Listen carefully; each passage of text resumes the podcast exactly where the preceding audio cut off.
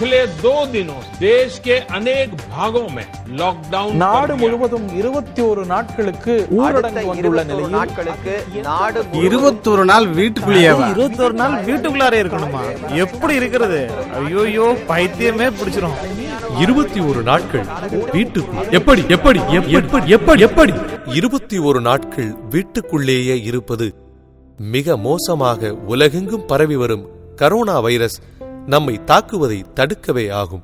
தனிமைப்படுதல் ஒதுங்கி வாழ்தல் சுய கட்டுப்பாடு மூலம் தொற்று பரவாமல் இருக்க முடியும்.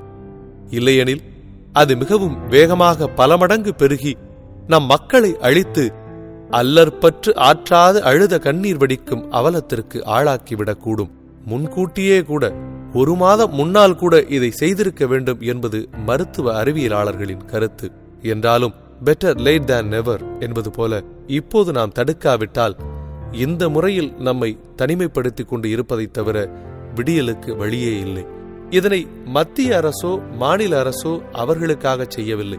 நம் பாதுகாப்புக்கு நமது நலத்திற்கு மறந்துவிட வேண்டாம். எத்தனையோ ஜோதிட சக்கரவர்த்திகள் இருந்தும் கரோனா வைரஸ் வரும் என்று எவராவது சொன்னார்களா? எல்லோரும் இவ்வாண்டு சுபிட்சம் பொங்கும் வழியும் ஆண்டு என்றுதான் அளந்தார்கள்.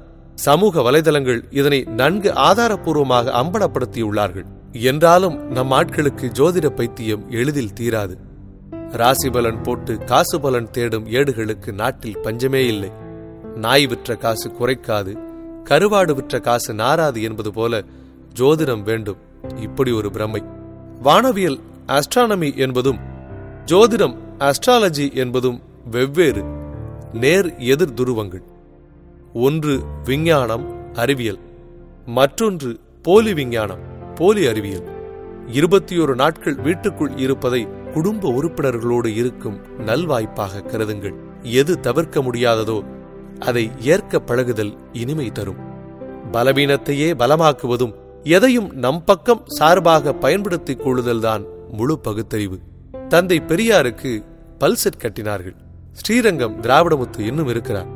கருப்பு சட்டைக்காரரான அவரும் மற்ற பல் டாக்டர்களும் உயர்ந்த பல் சட்டை தயாரித்து தந்தை பெரியாருக்கு தந்தார்கள் பொருத்தி பார்த்தார்கள். தந்தை பெரியாருக்கு பிடிக்கவில்லை. தூக்கி வைத்து விட்டார். பல்லில்லாமலே பேசினார். பல ஆண்டுகளாக வெண்கல நாத குரலில். பல்லு போனால் சொல்லு போச்சு. பொய்யாகிறது பெரியார் விஷயத்தில். அது மட்டுமா? ஆட்டுக்கறி மிளகு அரைத்து பக்குவமான கருப்பு கறி அன்னை ஈவேரா மணியம்மையார் என்ற செவிலித்தாயின் அன்றாட தயாரிப்பை மென்று சுவைத்து சாப்பிட்டார். ஐயா எப்படி தனது ஈறுகளையே கம்சையே பற்களாக்கிக் கொண்டாரோ அதுபோல இந்த இருபத்தி ஒரு நாள்களை நமது பல பாக்கிகளை தீர்த்து வைக்க பயன்படுத்தி மகிழுங்கள். எதற்கும் மறுபயன் ரீசைக்கிளிங் உண்டு. இதற்கும் கூடத்தான் யோசியுங்கள். நான் எனது நீண்ட நாள் பாக்கியான முக்கியமாகச் சேர்த்த வீட்டு நூலக புத்தகங்களை ஒழுங்குபடுத்தி பேரப்பிள்ளைகளின் உதவியால் கணினிமயப்படுத்தி வரிசைப்படுத்தும் பணி பயனுள்ளதாக அமைந்தது. அடுத்து பெரியார்தம் டைரி குறிப்பு என்ற ஆழ்கடலுள் மூழ்கி மூழ்கி முத்துகளை எடுத்து சேகரித்து வருகிறேன். உங்களுக்காக வருங்கால வாசக சந்ததிக்காக. மறுபயன் ரீசைக்கிளிங் இருபத்தி ஒரு நாளும் தேவைதான். ஓய்வு இழைப்பாறுதல் என்பது வேறு பணிக்கு நம்மை மாற்றுவதே தவிர தூங்காமல் தூங்கி சுகம் பெறுவது அல்ல. அதற்காக தூக்க நேரத்தையும் குறைக்க வேண்டாமே.